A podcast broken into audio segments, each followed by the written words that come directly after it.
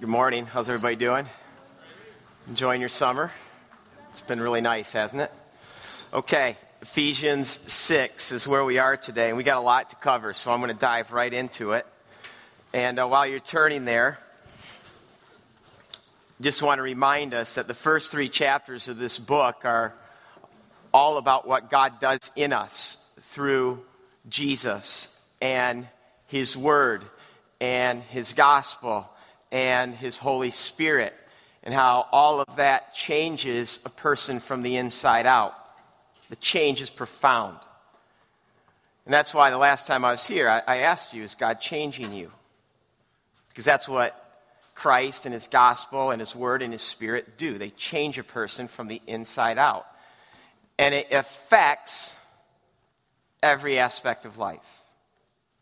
God changing me changes my marriage, as we looked at last week with Neil. God changing me changes me and my relationship with my family and how I conduct myself in the workplace. So let's uh, stand for the reading of God's word. That's what we're going to look at this morning Ephesians 6 1 through 9. Children, obey your parents in the Lord, for this is right. Boy, that brings back memories. I heard that every Sunday morning. I did. Sometimes I wonder if we should be reading the Ten Commandments every day. Every Sunday, I mean. Children, obey your parents in the Lord, for this is right. Honor your father and mother, which is the first commandment with a promise, so that it may go well with you and that you may enjoy long life on the earth. Fathers, do not exasperate your children, instead, bring them up in the training and instruction of the Lord. Slaves, obey your earthly masters with respect and fear and with sincerity of heart, just as you would obey Christ. Obey them not only to win their favor when their eye is on you, but as slaves of Jesus, doing the will of God from your heart. Serve wholeheartedly, as if you were serving the Lord, not people, because you know that the Lord will reward each one for whatever good they do, whether they are slave or free. Masters, treat your slaves in the same way. Do not threaten them, since you know that he who is both their master and yours is in heaven, and there is no favoritism with him. This is God's word. You can be seated. Okay, I think you can see with verse 1 where Paul addresses children, and then verse 4 where he addresses fathers, that there Paul is addressing the family. And how God changing me changes me and my relationship to my family. Then, verse 5, he addresses slaves. And then, verse 9, he addresses the masters. And that will, would really be the equivalent of the workplace, which I will show you in just a moment. I want to start with that second piece, the slave and the master piece. And I think we need to begin with, first of all, just a word about slavery. Because you read this and you're like, wait a second, Paul almost sounds like he's endorsing slavery. Let me say this slavery then was much different than the slavery that you and I are sadly familiar with. Because I think when you and I think about slavery, we think about that awful reality of what occurred in our country in the 18th and 19th century. That violent, oppressive kind of slavery, which was race based, it was forced upon free, innocent people, where a person was made to be a slave their entire life, and then their children were slaves, and their children were slaves. And this kind of slavery is nowhere near the kind of slavery that existed when Paul is writing this letter. Because in Paul's time, a person actually became a slave because they chose slavery. And they would do it for reasons of security, to get bailed out of a desperate situation. And also, a slave in that time, they got to choose their Lord. And oftentimes, they would negotiate the conditions. And so, really, it was much like a boss employer kind of arrangement. Now, it wasn't great, but it wasn't the horrible thing that you and I think about. Also, let me add this yes, it was Christians who were guilty of the slavery of the 18th and 19th century. One of the biggest, biggest black eyes on, on Christianity that there is. I also want you to know it was Christians who were changed from the inside out by the gospel of Jesus Christ that eradicated it. People like William Wilberforce, right, Randy? Who just gave their whole lives to this awful reality. Why? Because they were so good? No, because they were changed by the gospel. And that's why I get excited when I see us pushing into these kind of things in our day, because that's what Christians do. Okay, so basically, a slave in that day was someone who was under authority. And I'll raise my hand to that. I'm under authority. Are you under authority? I'm under an elder board. Most of us here have, have bosses. Any of us who have jobs, um, almost all of us in this room right now, in some way, are under authority. So here's my question How is a Christian to think about their jobs? Think about it. Some of us spend 40, 50, 60, 70, even more hours a week in our jobs. Almost half our life is spent in the workplace. How are we to think about our work? How are we to walk out Jesus and walk like Jesus in this important area of life? Let me ask you this question Why do you work? Why do you get up in the morning? What motivates you in your job? Are you motivated? You fired up? This past week, I read this book that someone gave to me. It's, uh, and I don't normally do this, you know this. I'm not the guy that just endorses books, and I, I don't know if I'm really endorsing this book, but I, it really stirred some things in my heart. It's, it, it's called Lead for God's Sakes. And it's a parable of a modern day coach and a CEO. And in this parable, the author says there are two things that motivate people in the public square. The first thing is money. Because money today is our definition of winning, it's our definition of success.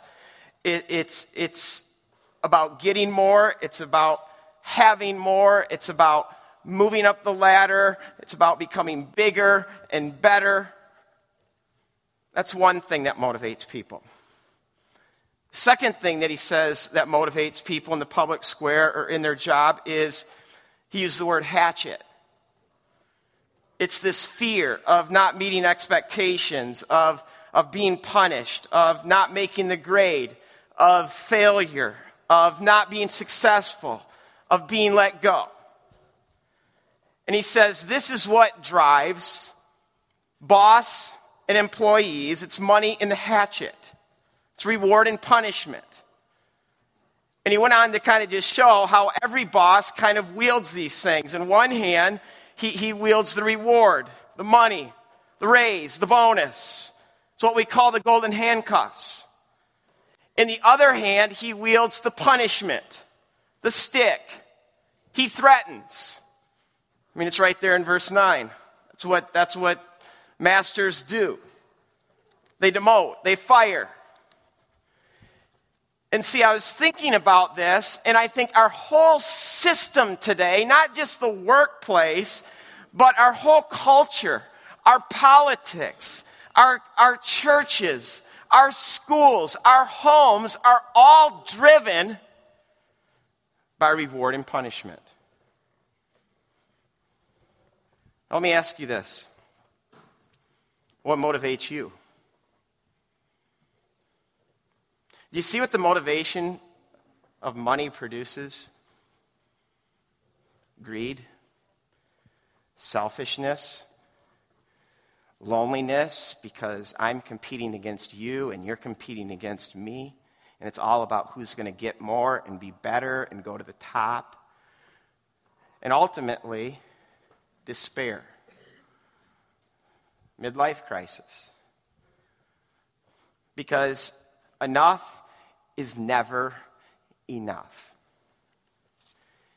And you also see what the motivator of punishment produces produces fear, produces worry, produces anxiety, produces anger, produces bitterness. And I just want to say this right at the outset. We were not made for this. We weren't. We weren't made to spend our whole lives trying to get more, become more, possess more, have more, make it to the top. For what? for what? You and I are made for God. We are made to know Him, we are made to love Him, and we are made to serve Him. In fact, that's what Paul is getting at in verse 7 when he says, Serve wholeheartedly as if you were serving the Lord, not people. See, this is what we are made for to serve the Lord with all our heart. And see, what I think we need to recapture in the church is a theology of work, a theology of vocation, because vocation is this idea of calling that I do what I do not because of fear or greed, but I do what I do because I've been called to it. How many of you feel called today? How many of you feel absolutely called to what you're doing? And see, we read this phrase in verse 7, serving the Lord, and, and, and what does that mean? Because I think so many of us just think that it means, well, to serve the Lord means I become a pastor, or I become a missionary, or I do something spiritual. Let me just say a few things about that. First, just because one is a pastor doesn't mean they're serving the Lord. Pastors can be the most greedy and most intent on moving up in the world than anyone else. And I'll say this too our world doesn't need more pastors. If anything, becoming a pastor in the kingdom of God is a demotion. And I mean that. Because when you and I become pastors, it pulls us off the front lines and it cloisters us from the world. See, what our world needs is we need more school teachers and businessmen and janitors and doctors and lawyers and truck drivers who serve God with everything they have. That's what we need. I love the prayer pit. I love it. You know that. You can see the smile on my face. This morning, I'm smiling. I wish we get some businessmen in here. I wish we get some school teachers in here. I wish we get some janitors in here. You know, every, every, every day almost that I'm at work, I'm humbled by Bill Boynton. I'll be working away, and all of a sudden that guy will come into my office and take my trash with a smile on his face engage me, talk to me. And I think to myself, you know what? There is no one right now in this office who's more like Jesus than Bill Boynton.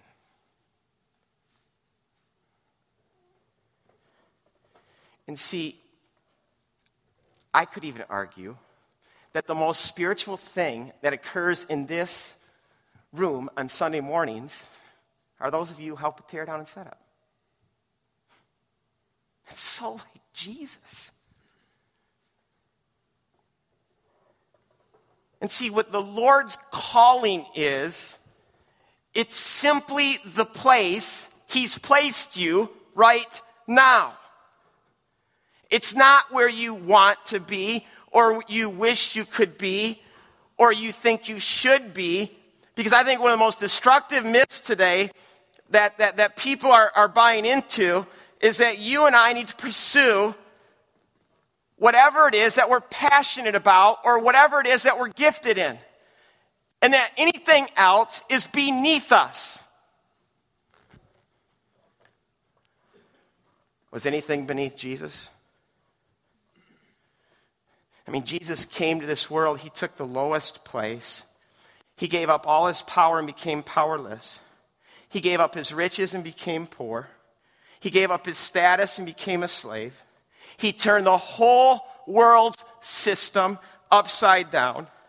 He said, The first shall be last, the humble will be exalted, the least will become the greatest, the little guy will become the big guy, the poor shall become rich, and the meek will inherit the earth.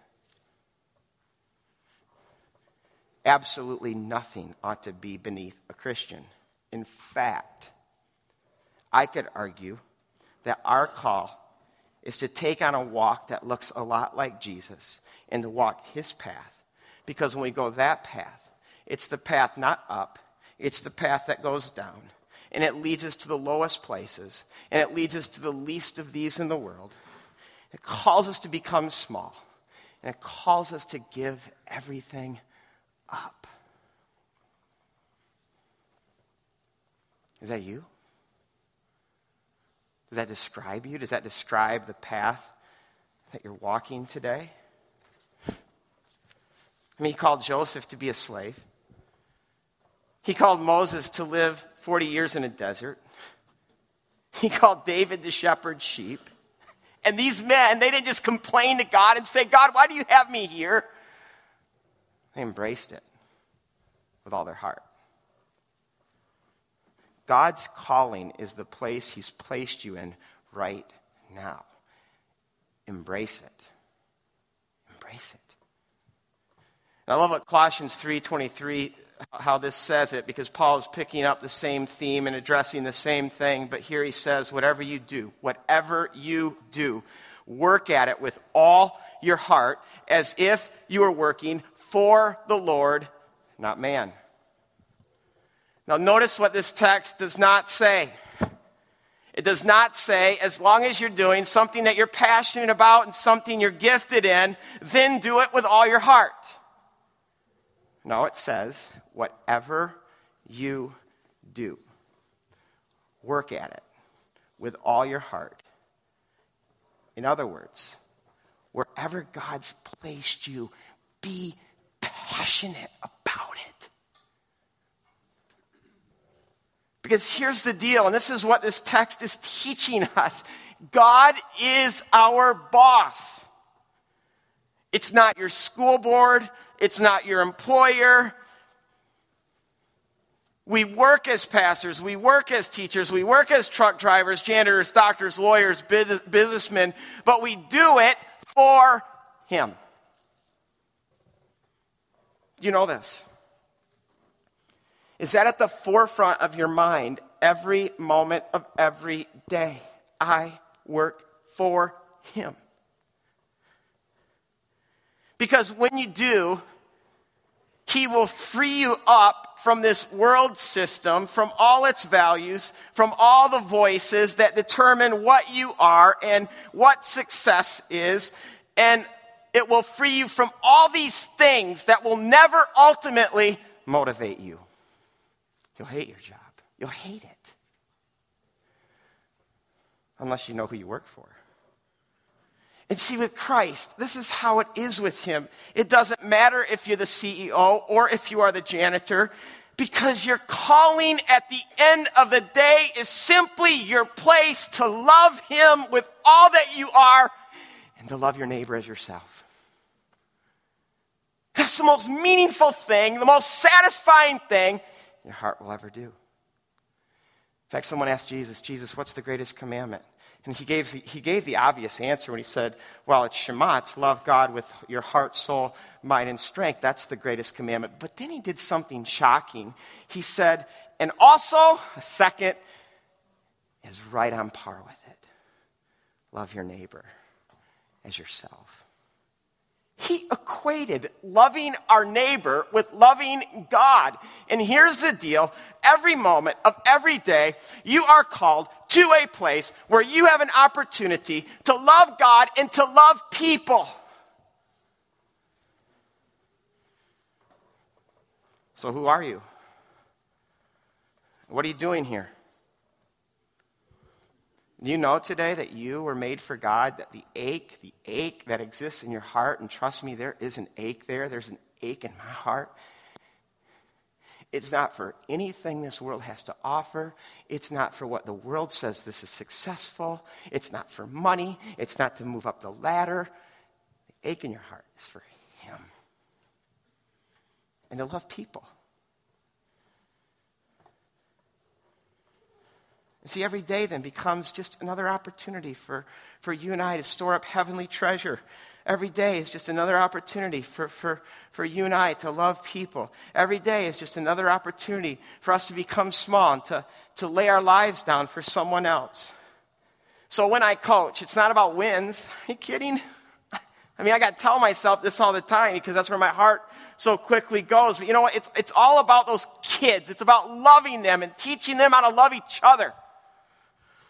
In fact, I loved it this week. I stepped into it Thursday night, went to the football field because the football camp was going on, and it was just, you have no idea what it does for me. Um, seeing these parents and seeing the kids, and hey, Coach Rod, hey, Coach Rod. And, um, but the thing that was a highlight for me was a parent came up to me, tears in his eyes hand wrapped. I don't want to draw any conclusions, but he said, Can you help me? I said, Why? He said, My marriage is completely in the rocks. I said, I'd love to. It has nothing to do with me being a pastor. That has nothing to do even with coaching other than the fact that when we put ourselves in these places, whatever those places are, and we love Him with everything we, we have, and we love people, God is going to give us opportunities. So it's not just about crunching numbers, it's about the person in the cubicle next to you. Do they know Jesus? And if you run your own company, it's not just about the bottom line and are you making more money and, and, and, and all of that, but is it an opportunity to hire the unemployed? Or is it an opportunity to make that workplace a place where Christ is on the throne and exalted? See, this is the profound change that gets worked into our lives that must get worked into the workplace. And I love what C.S. Lewis said. He said, Aim for heaven just keep aiming there and you get earth thrown in, but you aim for earth and you get neither. Okay, the workplace. Let's switch gears here. Now let's look at how Christ changing me also changes my family. Verse 1 Children, Obey your parents in the Lord, for this is right. Honor your father and mother, which is the first commandment with a promise, so that it may go well with you and that you may enjoy long life on the earth. I think what's going on here, and I want to just make this clarification. I don't have a, a, lot of time to spell all this out, but Paul uses two words here. First of all, he uses uh, the word obey, and then he uses the word honor, which is the sixth commandment of the ten. And I think the, the reason for these two words is this. When we are young and under our parents' authority, the call of God is for us as children to obey our parents. But then, as we grow up and we leave our, our family of origin and become full fledged adults, the call no longer is to obey them, but to honor them. I want to say a word right now to all the children and to all the young people right now. Our culture today is increasingly becoming anti authority, whether it be parent, whether it be teacher, whether it be coach, whether it be pastor. The spirit of our day is that it's a cool thing to buck the system. It's the end thing. Be true yourself. Don't be true to your coach or to your parent or to your teacher. I want to say this to you, all the young people and children in the room. First, I want you to know that I know that every parent, starting with me, is broken and imperfect. We are. We're going to say things that are crazy. We're going to respond to situations in ways that sometimes aren't right. But I want to ask you a question Do you have any desire in your heart to honor Christ? To honor Him with your life? Because here's the deal if you want to honor Christ, you will honor your parents. And if you want to obey Christ, you will obey your parents. Period. In fact, the mark of maturity is to put oneself under authority, just like the mark of immaturity is to continually buck against authority. And I've had to learn this the hard way at so many stages of my life because, trust me, authority and I didn't always go together that well. Um, but the quickest way to ruin your life is to go against authority. That starts with your parents. Now, all of us this morning, I'm going to state the obvious, are children. We are. We're, we're, we're all children. And if you are looking this morning for a way to be shockingly and attractively different from our culture, honor your parents. Honor them. Exalt them. Be good to them. Be gracious to them. Love them. And I'll say this one of the best ways to honor your parents and maybe one of the most difficult ways for all of us to honor our parents is to forgive them.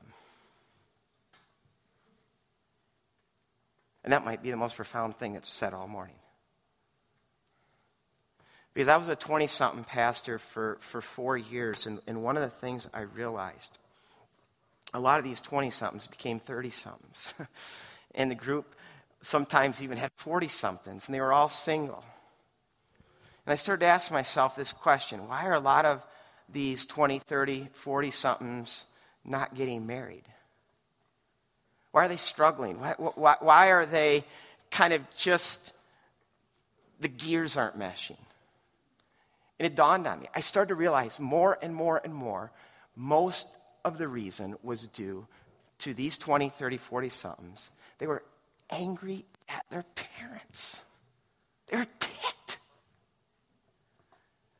And a lot of times I'd peel away the layers, and, and, and w- the place where it had to go was this place.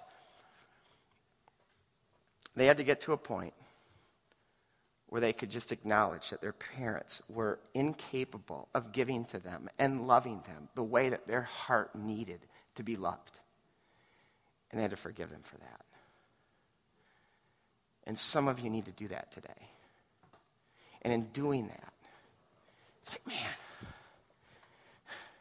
it's hard to accept that fact that your parents just weren't what they're supposed to be. But I'll tell you something there's a reason behind why they were the way they were. And the only thing that will break that and snap that thing is you getting the power in your life to say, Mom and Dad, I forgive you.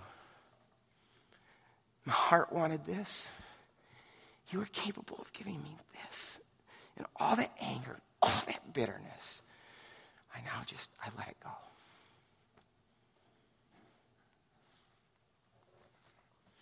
Verse 4, we've got to keep moving here.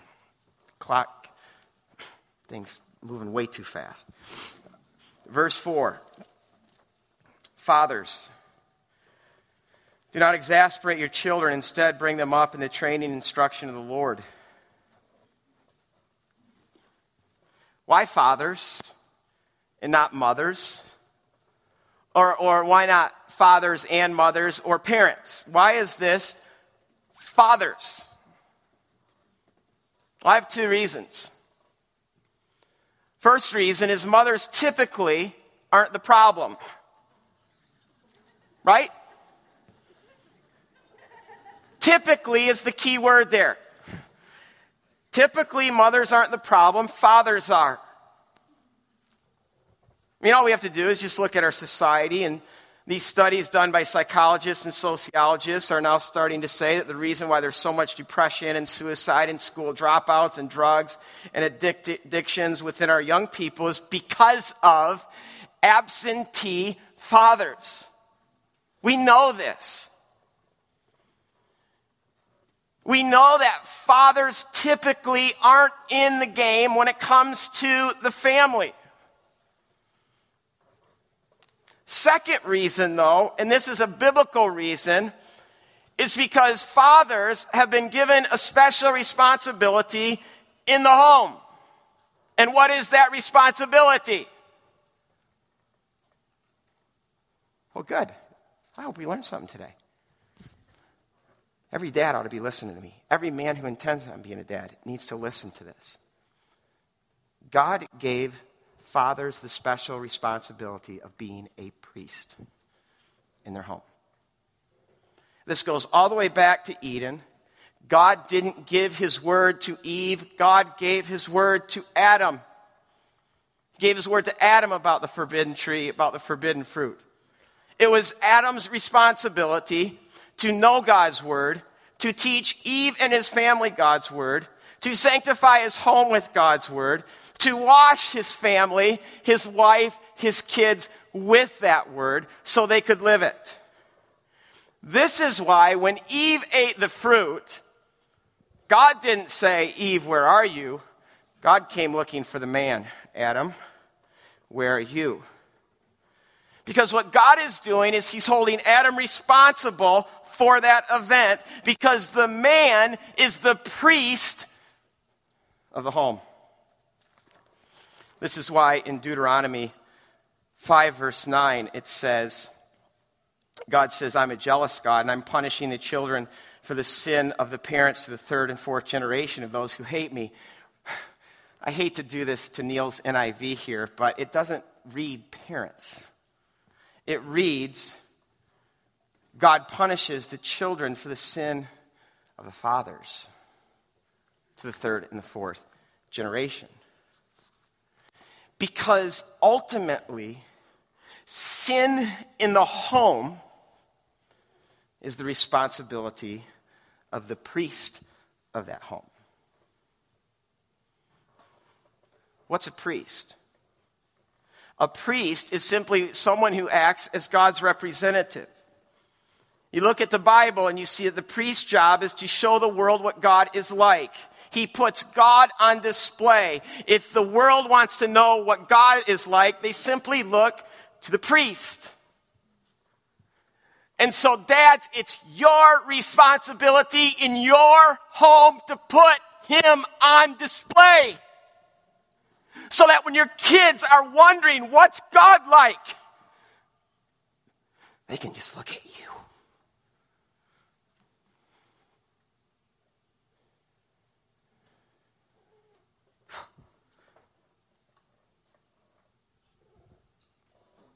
And see, a priest's job is, is to look at the people and to consider a holy God and to see this huge gap and to stand in that gap and to, to wash and to make a sinful people presentable to a holy God. It's a priest's job. That's why, in talking about marriage, Paul says, he says, Husbands, love your wives just as Christ loved the church and gave himself up for her to make her holy, to sanctify her, cleansing her by the washing with the water through the word. That's a priestly function. That's what Christ does for his bride. that's what husbands are to do for their brides, and what fathers are to do for their home. In fact, in verse uh, 25 of chapter 5, just go there and look at this. It says, after all, no one ever hated their own body, but instead they feed and they care for their body. The word for feed and care in Greek is the exact same word that is in verse 4, where it says, where we translate that, bring them up. Fathers, do not exasperate your children. Instead, bring them up. Could be translated nourish. It means to raise up, to make mature. That's a priestly function. I want to talk to all the dads right now. It's our job as fathers to sanctify our home. In other words, the spiritual maturity, the spiritual health of our home, it's on us. Men, give me an amen to that.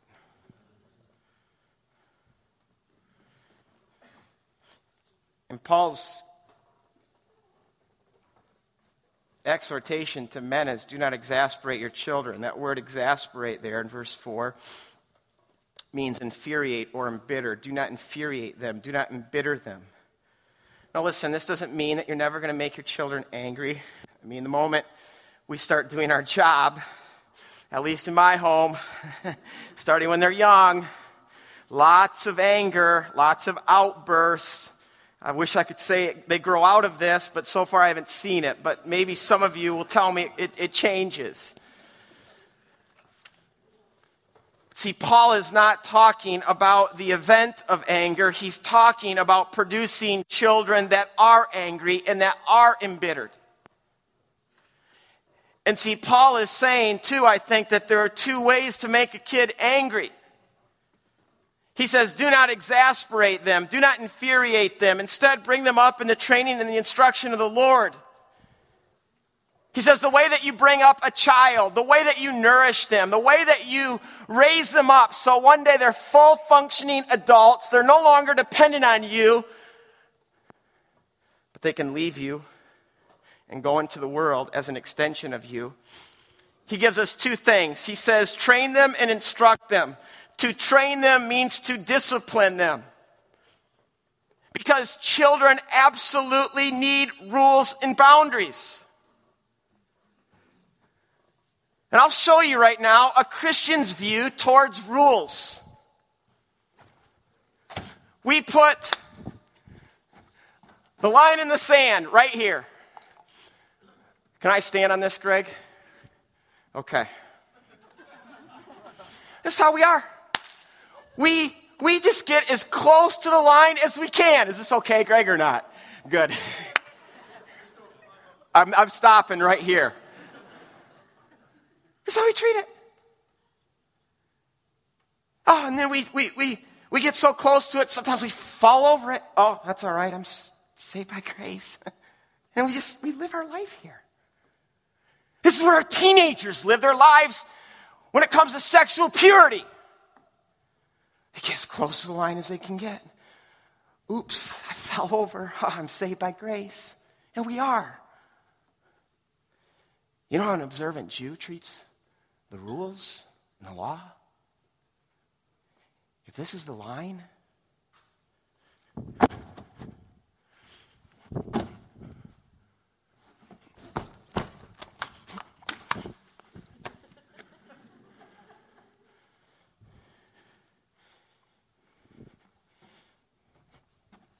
I'm not saying we become Jewish. And I'm not even saying that's completely right. But God gave us rules, laws, Torah, which means instruction. In this chaotic, dark world, I need instruction. Your Torah is a light to my path.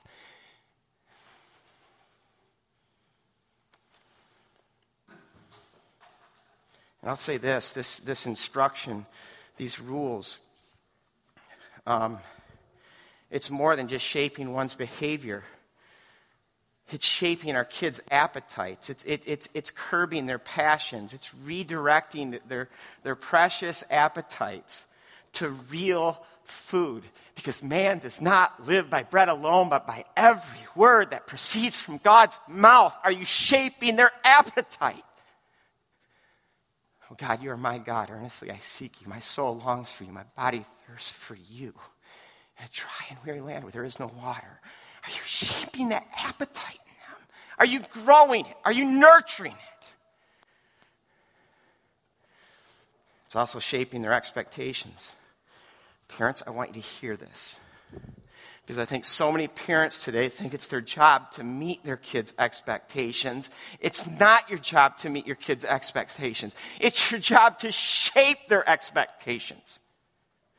And see, this is the one that scares me the most because we don't just shape our kids' expectations with our words, but we shape their expectations with our very lives. We're shaping our kids' expectations by the homes we live in, the neighborhoods we, we dwell, the cars we drive, the vacations we go on, the kind of, the kind of food we eat.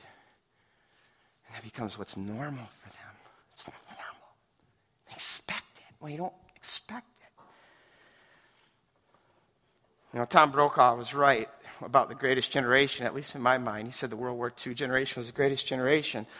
It was a year ago where I took my boys to uh, their great uncle, Dykeman Sakama, who a couple months ago passed away, but he fought in World War II. He started D Day plus 14, I think, and he took a Sherman tank all the way from Normandy to Berlin. And as he got older, he started sharing more and more about his war experiences and things like that. So we were there, and I finally just looked at Dyke and I said, Dyke, because this guy discipled me. He, he poured Jesus into me. I said, Dyke, you're such a great man. He just put his head down. He said, We just did what we were told to do.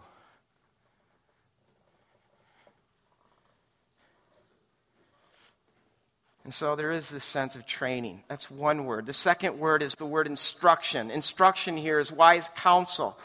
It's not just showing our kids the what, but it's explaining the why behind the what.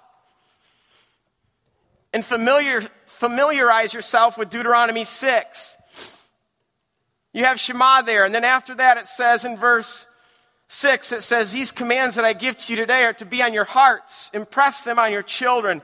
Talk about them when you sit at home and when you walk along the road, when you lie down and when you get up. Tie them as symbols on your hands, bind them on the foreheads of, and, and write them on the door frames of your houses and on your gates. Teach it. Instruct them. But I love this. In verse 20, it says, And in the future, when your son asks you, What is the meaning of this, these stipulations, decrees, and, and laws that the Lord has commanded to you? Why? Why, Dad? I get that question all the time. Why, Dad? Next verse. Tell them. Tell them we are slaves of Pharaoh in Egypt, and the Lord brought us out of Egypt with a mighty hand. Tell them the story. Tell and see this instruction piece, what it requires is time. It takes time to explain. It takes time to tell them why. It demands a relationship with them. And see, every parent needs to balance these two things this training and this instruction, this truth and love, this rules and relationship. Because here's the deal if you only discipline where it's all about the rules with no relationship, what you're going to do is you're going to make your kid angry. You're going to embitter them because our kids long to have relationship with us. They want to be with us. They want us to spend time with us. They want to know that they are more important than anything, especially our work.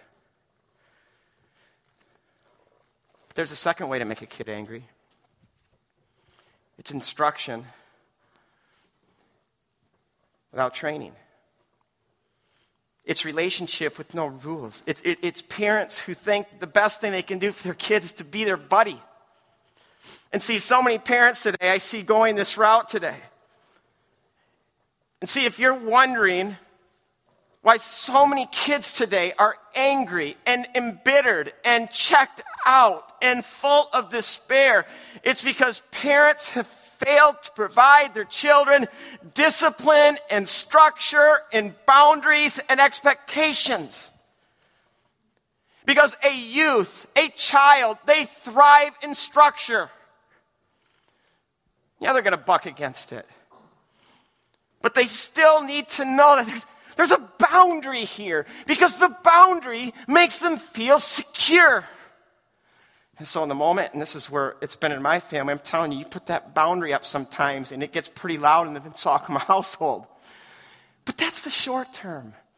The long term is that they're secure. In fact, studies are now showing that even parents who have given a poor or erroneous instruction, a moral framework, are not frustrating or embittering their children like parents who give no moral framework or boundaries. See, the anger in our youth today, I think, has everything to do with the fact that no one has told them what to do and has demanded it of them and has expected of them, and that there are consequences when they don't do it.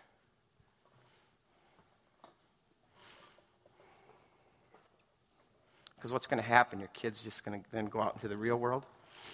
And I'll tell you what, the real world doesn't care one bit about what they want. And they're going to feel entitled to this because in their home, mom and dad always gave me what I wanted. And the real world just doesn't work that way. So you see what Paul's saying? Truth without love, love without truth will both produce an angry child. We need to balance these things. This is what I used to tell parents all the time when I was a youth pastor. We don't have the luxury today to be good parents. We need to be great parents. We need to ballpark it in both truth and love. And I'll end with this because most parents right now are probably discouraged. Because for me, I'll just be really frank here parenting has been one of the most humbling things I've ever done. Every parent here fails. All families here today are dysfunctional in some way.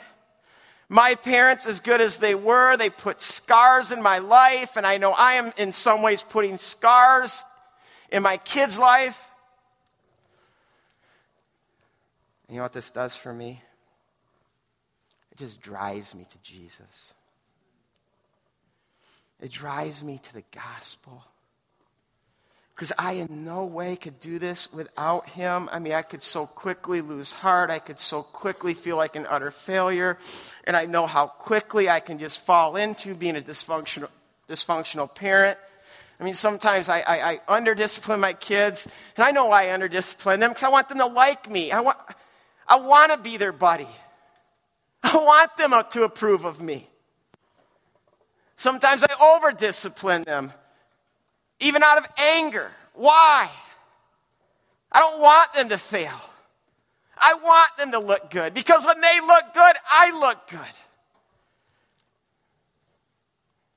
I mean, when our sons are beautiful, we feel beautiful. And when our daughters look impressive, we somehow feel impressive. It's why so many parents live their lives to their kids. It's why so many of you keep your kids dependent on you because they meet your needs. They, they, they, they massage and assuage something that's deeply broken inside of you. But see, what the gospel does is it, it completely sets me free.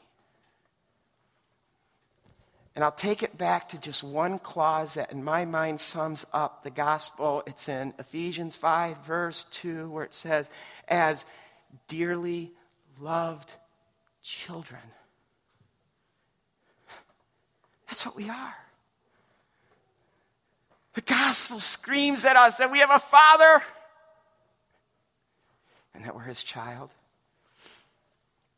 About two years ago, I got a phone call from my dad, and we were talking, and he was really disappointed in me on something I had done, maybe even something I had said, and we were going back and forth, and I was defending, and I just hate these situations. We've all been there, right?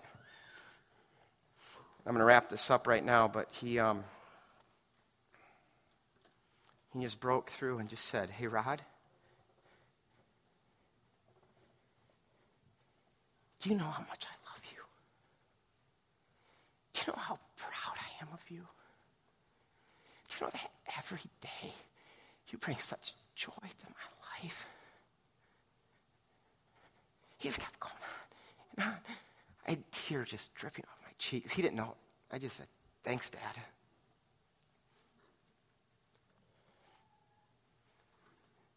Do you know this kind of love?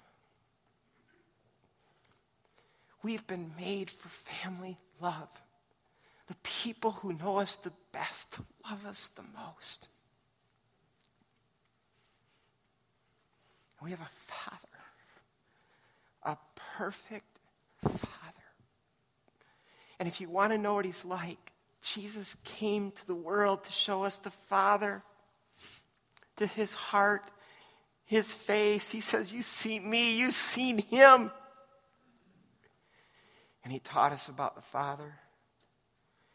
He said, This is the kind of Father, even in your worst failures, He will run to you he will embrace you, wrap his arms around you, kiss you. You know him? Because I love my kids, but I don't need my kids to make me feel beautiful. My father makes me feel beautiful. And I want my kids to know Christ. I desperately want them to know Christ. I want them to be good and I want them to live good lives, but I don't expect them to be perfect because I'm not perfect. I'm not even good. See what the gospel does is it frees me to be imperfect and for them to be imperfect and for us as a family to talk about our failures and our imperfections and the places where we've blown it because we know that we have a Father in heaven who unconditionally loves us and accepts us. And see, the gospel frees me to just enjoy my kids and their lives without them becoming my life because Christ is my life. And I don't live for them and I don't live for their success. I live for my Father. We can't do this without Him and knowing who we are in Him as dearly loved children. Let's pray.